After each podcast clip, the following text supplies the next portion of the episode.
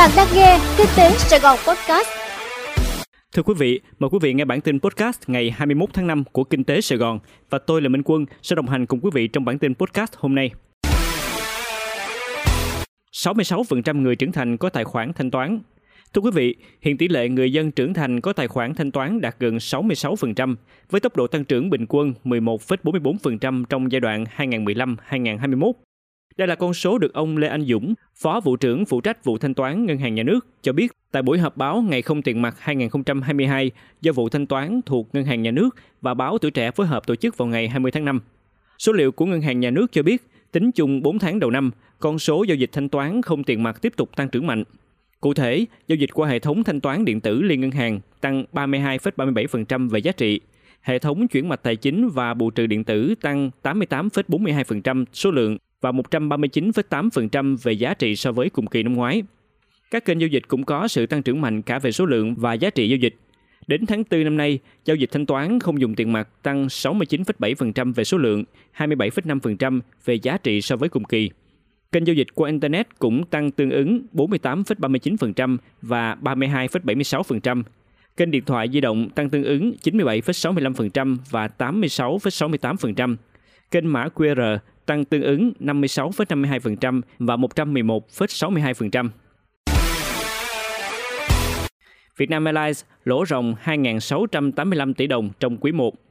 Thưa quý vị, hãng hàng không quốc gia Vietnam Airlines dù tăng trưởng doanh thu đến 56% so với cùng kỳ nhờ giai đoạn phục hồi sau đại dịch, nhưng vẫn lỗ ròng 2.685 tỷ đồng trong quý 1. Sau nhiều ngày chậm công bố báo cáo tài chính theo quy định, ngày 20 tháng 5, Vietnam Airlines đã công bố báo cáo trên trang web chính thức của hãng và gửi Ủy ban Chứng khoán Nhà nước. Theo đó, quý 1 năm nay, hãng lỗ 2.685 tỷ đồng, là quý thứ 9 lỗ liên tiếp vì sức công phá của đại dịch COVID-19. Cùng kỳ năm 2021, đại dịch và số chuyến bay hạn chế dừng bay quốc tế đã khiến hãng này lỗ 4.000 tỷ đồng. Như vậy, số lỗ có giảm đi, nhưng tính đến cuối tháng 3 năm nay, vốn chủ sở hữu đã âm 2.160 tỷ đồng và lỗ lũy kế đã lên đến gần 24.600 tỷ đồng, đối diện với nguy cơ hủy niêm yết nếu không có những biện pháp khắc phục dòng vốn. Doanh nghiệp lữ hành báo lãi nhờ thị trường nội địa ấm lên. Thưa quý vị, sau thời gian dài bị sụt giảm doanh thu vì đại dịch, Bến Thành Tourist vừa công bố có lãi trong quý một năm nay và dự kiến doanh thu trong năm nay sẽ tăng trưởng tốt, phần lớn nhờ vào sự hồi phục của thị trường nội địa. Thông tin trên được Bến Thành Tourist đưa ra vào hôm 20 tháng 5 trong kỳ họp Đại hội đồng Cổ đông Thường niên năm 2022. Theo đó, vào năm ngoái, hầu hết các mảng kinh doanh của công ty như lữ hành, nhà hàng, khách sạn, bất động sản, đầu tư và thương mại đều chịu tác động tiêu cực từ đại dịch. Tổng doanh thu toàn công ty đạt hơn 317 tỷ đồng, tuy tăng 13,3% so với kế hoạch nhưng vẫn bị giảm 11,8% so với năm 2020, cũng là năm các mảng kinh doanh bị ảnh hưởng bởi đại dịch Covid-19. Đến quý 1 năm nay, tình hình kinh doanh bắt đầu tốt hơn. Bến Thành Tourist đã có lãi 2,6 tỷ đồng.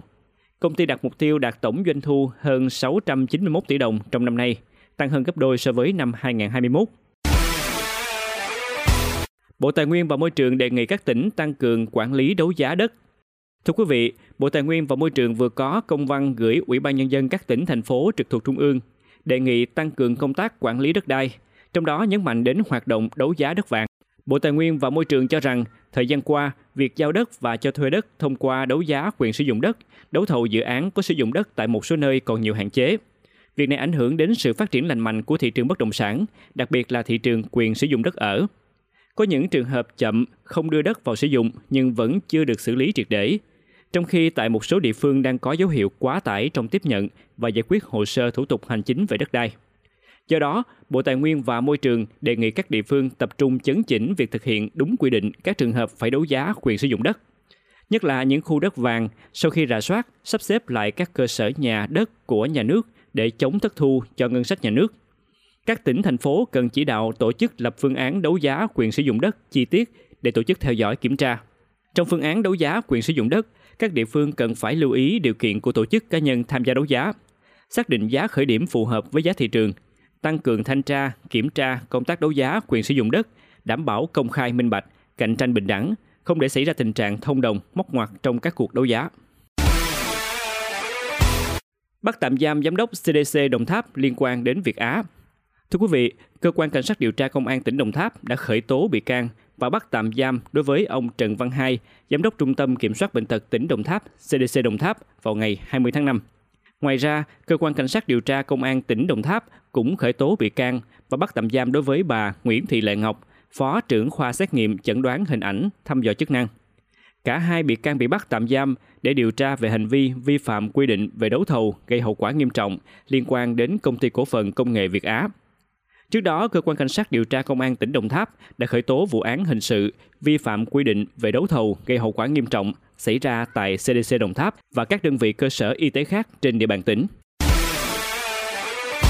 Quý vị vừa nghe xong bản tin podcast của Kinh tế Sài Gòn. Hẹn gặp lại quý vị trong bản tin ngày mai.